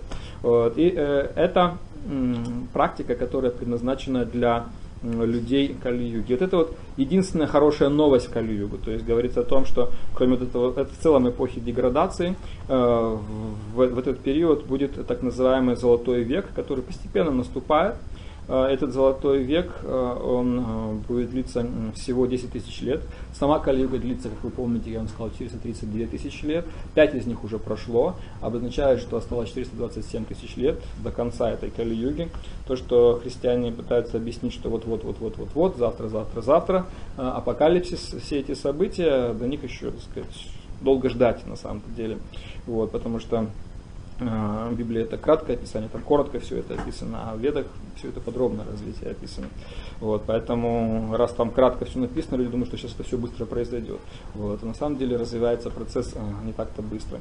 Вот, и э, это период, который уже начался золотой век, как бы так солнышко, только-только духовное солнце всходит, всходит духовное солнце. То есть мы видим, что люди сейчас начинает проявлять все больше и больше интереса э, к духовной жизни, к духовным практикам, к практикам очищения тела, очищения сознания. Вот. И э, если они находят убежище в этом процессе, то даже несмотря на то, что эпоха в целом такая не очень-то благополучная, э, живое существо может использовать из нее хотя бы вот это вот достоинство астека Махадгуна, единственное преимущество нынешней эпохи. Вот. И благодаря этой э, духовной практике, практике погружения э, в святое имя, вот мантру, медитацию, люди могут достичь очень быстрого прогресса. Очень быстрого. Этот прогресс происходит буквально на глазах. Люди избавляются от многих дурных привычек, материальных желаний. Меняется даже их тело, меняется даже их внешность, преображаются они. Тонкое тело очень быстро меняется, а раз меняется тонкое тело, очищается, то даже, даже лицо человека меняется, даже его, его здоровье, все, все меняется. Так походка меняется, все, все меняется. То есть это э, очень э, могущественный процесс сам по себе. Вот, а, и, конечно, у нас была отдельная лекция на эту тему, которая э, называется а, «Магия звука. Ведические мантры». Опять же, кому интересно, это все в записи здесь существует на дисках. Вот, ну, в свое время мы опять, так сказать, циклически подойдем к этой теме и а, опять будем все эти вещи рассматривать. Все на сегодня, значит, осталось у нас где-то тут сколько там, 15-20 минут. Если есть какие-то вопросы, пожалуйста. Вот, и потом вы можете подойти, значит, познакомиться с книгами, посмотреть диски. Здесь есть э, видео, э, есть э, а музыка, есть а азбука. Это распечатка, это просто мой конспект лекции. Но если вам это нужно, я могу, допустим, в следующий раз вам привести распечатанное видео. Хорошо. Да. Сейчас, у, у, уже идет, уже идет вопрос. Слушайте все внимательно, пожалуйста. Если я, конечно, что-то не путаю. Вы говорили, что здесь, на Дальнем Востоке, есть отпечаток стопы, огромной стопы человека, а, вот, ну, около двух метров. Угу. То есть я хотела бы поточнее, мне очень хочется все-таки взглянуть на это как бы чудо. А, поточнее, значит, э, это все находится не так далеко от вас, недалеко от Партизанска. Вот, но у меня есть э, фотография, есть, я могу вас э, познакомить с человеком, который живет в Партизанске, точнее в поселке Лазовый, который при вашем желании может даже отвезти туда. Вот вы можете это сами пощупать, понюхать, сфотографировать, так сказать. Да, мне, пор- честно говоря, не хочется провести ну, спектральный анализ и так меня. далее. Я да. хочу просто для тех людей, кто, ну, кому трудно сделать толчок. Я понял, я понял. Значит, если нужна фотография вам этого, во-первых, можете, если у вас есть доступ в интернет, так, если я не ошибаюсь, значит, э, сайт э, базар, базар2000.ру, базар2000.ру, это э, сайт журнала «Восточный базар», в котором я уже 5 лет печатаюсь. Вот, и там, значит, э, базар2000.ру в архиве июнь 2004 года, июнь 2000, если я не ошибаюсь, июнь или май 2004 года, статья называется «История наоборот». История наоборот. Значит, под моей фамилией э, Василий Тушкин вы найдете статью, и там же к ней эта вот фотография прилеплена. Вот фотография. А если вам нужны оригиналы, то я могу вас свести прямо с человеком, который это все... Спасибо. Еще такое... Сейчас, сейчас, давайте. А, дело в том, что вы, вы упоминали еще в одной из своих лекций, ну, возможно, это просто было давно, вот, подскажите, вышла ли сейчас эта книга «Запретная археология», ну, перевод, где можно... А, «Запретная археология» вышла. Более того, вышла уже следующая на русском языке, называется «Деволюция человека», и она уже вот-вот скоро будет во Владивостоке. Это потрясающее, так сказать, по своей сенсационности, конечно, произведение, где э, Майкл Кремо очень детально, очень обстоятельственно, научным языком дает кучу разных фактов, которые как раз подтверждают эту вот ведическую парадигму деволюции человека от состояния чистого духа до вот нашего нынешнего состояния. Вот. Название такое, Майкл Кремо «Деволюция человека». Она уже есть на русском языке, и, э, может быть, вот ее заказывали в Москве, там какое-то количество, может быть, даже в следующий раз, или через месяц, или через два, я уже смогу уже привезти. Или в Владивостоке, допустим, вы можете спрашивать ее а, в кафе «Ведическая кухня». Океанский проспект 10 дробь 12, ведическая кухня. Как правило, у них все новинки достаточно быстро появляются. Выписывают из Москвы. Да. Вот какой ваш... Да. А, вот э, сейчас многие из вас слышали о появлении э, новых детей. Кто-то их называет индиго, кто-то называет детьми света. Как вы относитесь вообще к этому? Я консерватор. И э, я уверен в том, что ничего нового в этом мире нет. А, но у людей сейчас начинает э, появляться новое понимание старых вещей. Вот, если с этим новым пониманием старых вещей, они вводят э, новую терминологию порой. Вот какие-то вещи, что появились какие-то вот дети индиго, очень необычные, неадекватные, к ним какой-то нужен особый подход и так далее. Вот. На самом деле необычайные дети были всегда. Понимаете? Вот. Э, сейчас просто наступил э, век информации, или, скажем, такой век наступил, когда э, события, происходящие в разных местах Земли, благодаря вот этой вот быстрой передаче информации через интернет, через электронную связь, можно как-то обобщать. Раньше такой возможности не было. И хотя те же самые феномены происходили, люди были лишены возможности делать такие большие обобщения, понимаете? Потому что как бы каждый кулик живет на своем болоте, и он не очень хорошо осознает, что там на другом болоте происходит. А вот сейчас вот эти вот э, информационные технологии, они позволяют делать обобщения, благодаря тому, что там, там, там, там какие-то факты набрались, мы все это вместе делаем. Вот. Я вам хочу сказать такую вещь, что э, в нынешний век э, новости, которые, так сказать, нас посещают, они не всегда такие невинные. В том смысле, что, как правило, после таких вот новостей поступает э, на рынок некая технология, позволяющая нам с этим необычным продуктом как-то себя вести. Привожу пример. Допустим, э, существует, ну, те, кто, допустим, занимается воспитанием детей или озабочены, скажем, своими детьми, Какое-то количество лет назад а, появилась методика а, так называемые кубики Зайцева. Знаете, да, что это такое? Какие-то методики обучения детей. И вот без этих кубиков Зайцева, якобы ребенок бедный, ты читать не может научиться. Знаете? Как мы все с вами без этого Зайцева-то читать научились, понимаете? То есть сейчас очень много технологий, которые учат собаку лаять, понимаете? Собаку не надо учить лаять, она умеет лаять, нормально. Понимаете? Вот, а, люди и так научатся читать. То есть сейчас, когда, эм, скажем, продается все что угодно, включая маму родную, вот, а люди сначала запускают некую тему, эта тема раскручивается, потом под нее начинают продавать товар. Вот вы знаете, оказывается, ваш ребенок проявляет качество ребенка индиго. А вы знаете, что по отношению к таким детям нужна особая технология воспитания, которая у нас для вас и имеется. Пожалуйста, купите, понимаете? Вот, то есть э, ничего нового под луной нет, понимаете? Вот, но э, у людей как бы появилась сейчас такая вот возможность, и на этом фоне куча разных таких вот сенсаций. Ну, видел я, допустим, нескольких людей, которые, по утверждению их родителей и воспитателей, явно подходят под этих индиго. Но, по моему мнению, это просто хулиганы. Вот, а, так сказать, какие-то трудные дети. Вот. Но кто же назовет своего ребенка трудным ребенком? Вот. Лучше пускай он принадлежит такой необычной новой популяции э, пришельцев из высших миров Индиго. Я скажу, твой сын просто хулиган. Он говорит, нет, нет, это, это, это ребенок Индиго. Надо к нему особый индивидуальный подход. А к какому ребенку не нужен индивидуальный подход? Понимаете?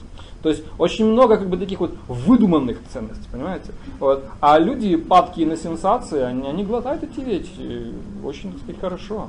И они, они э, на, на это и рассчитано, понимаете? На это и рассчитано, что у людей не хватает глубокого разума. С большим запасом энергии, очень Но это э, дети могут быть с большим запасом энергии а, по разным причинам, но э, как бы не обязательно под это подгонять какие-то, так сказать, философии довольно-таки спорные. Эти, сейчас такая ситуация, что в целом век век скоростей, что называется, когда люди спешат, когда они ведут такой очень активный образ жизни. И вполне естественно, что э, дети рождаются тоже с соответствующими какими-то такими вот качествами. Вот. Причем это э, не, всегда, не всегда может быть хорошо, это может быть какими-то определенными патологиями. Вот. Но а кто-то пытается это выдать за какую-то, допустим, чуть ли там не божественную принадлежность, это не всегда так. Вы сказали то, что э, сейчас наш мир находится в таком состоянии, то есть океан пороков, да? да? Вы сказали то, что то есть все порочно, то есть мир деградирует, то есть полное обескультуривание личности. И вот как с этим бороться? То есть вы открыли глаза на... Вопрос, вопрос, вопрос по существу. Как с этим бороться? Как правило, борьба а, воспринимается нами как какие-то такие вот, не знаю, там, не знаю, акции, какие-то действия, это правильно.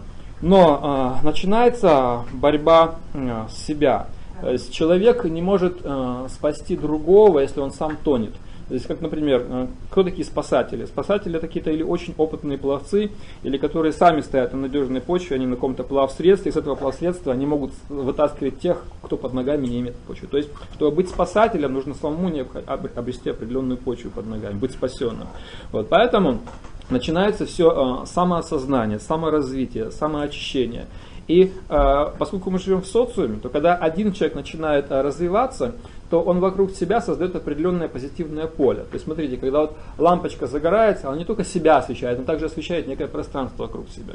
Точно так же, когда, допустим, вы принимаете э, духовный очищающий процесс, то вы не только очищаете сами, вы начинаете светить окружению. Хотя, может быть, не все это сразу понимают. Люди темные, а, они на свет как реагируют? Глаза начинают жмурить или закрывать. Ой-ой-ой. Когда человек просыпается, редко включает свет, у него такое мученическое выражение на лице. То есть это люди, которые с трудом воспринимают свет.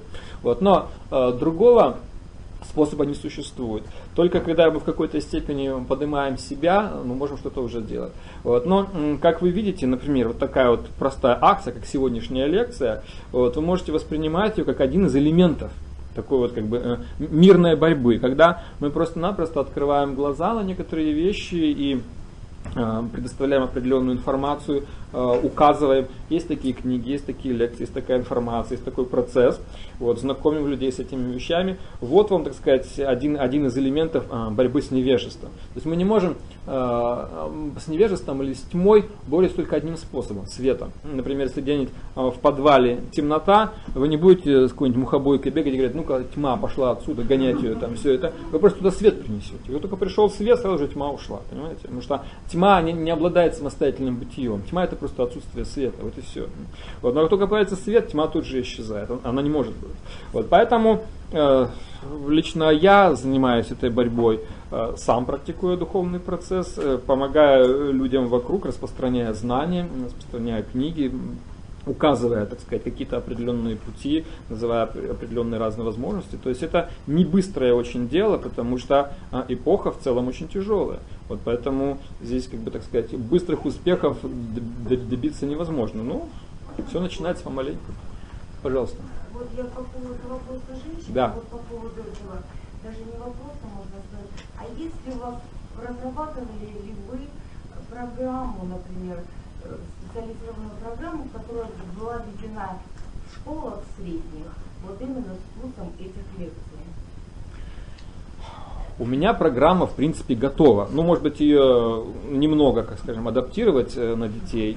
Вот, но сама структура, последовательность, общая информация, она готова. Вы выходили Я не выходил и выходить не собираюсь по одной простой причине, что вы прекрасно знаете, э, система образование у нас э, чрезвычайно, э, чрезвычайно косно-консервативно. И вот э, наверняка тоже на слуху вот эти вот все вещи, когда э, православная церковь попыталась э, через Думу, через местные какие-то органы власти ввести, допустим, вот эту вот основы православной культуры, э, где-то в некоторых местах это даже ввели, а, на какую оппозицию ты натолкнулась. Причем это совершенно понятно, потому что это не есть духовное знание. Это просто определенное материальное знание, изучение истории, какой-то там традиции, культуры, но это не дает прямое духовное, духовное знание. Но даже такая, казалось бы, ну, невинная вещь, невинная вещь, даже она а, сталкивается а, вот с такой вот оппозицией. И проблема, как вот вы помните в лекции, я произнес такую фразу, что на Западе, в нашем мире, а, духовное знание или религия лишено статуса науки.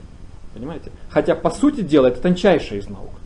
Она очень логичная, она очень стройная, и она реформирующая человека в позитивную сторону. То есть наука это не просто теория, наука это то, что обязательно обладает эффектом, проверяется на практике. Так вот, когда человек принимает это духовное знание, практика не замедляет сказаться, понимаете? То есть это обозначает, что оно проверяемо, проверяемо действие, позитивно. Поэтому это наука. То есть имеет и четкая философская база, и конкретные практические проявления этого. Но в нашем мире, а мы живем в светском государстве, где официальная церковь и религия отделены от государства, хотя достаточно формально, но тем не менее отделены.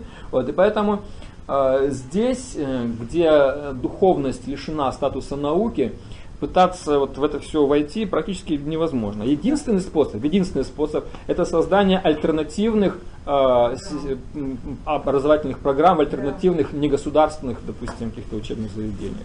Такие тоже опыты есть, пока они немногочисленны. Я могу сказать так, что э, я не очень хороший э, организатор, вот, но у меня есть определенный дар э, преподавания, обучения, разработки, систематизации знания. И, допустим, если кто-то берет на себя функцию организации, то я готов, скажем, поддержать э, непосредственно информационную поддержку оказать. И, вот, а за, э, как бы такая пробивной энергии у меня нет в плане там вот, организовывать, там что-то там кому-то доказывать, это не, не, не из моей, так сказать, темы. Все, на этом мы закончим. Наше время закончилось. Э, посмотрите книги, посмотрите диски. Да.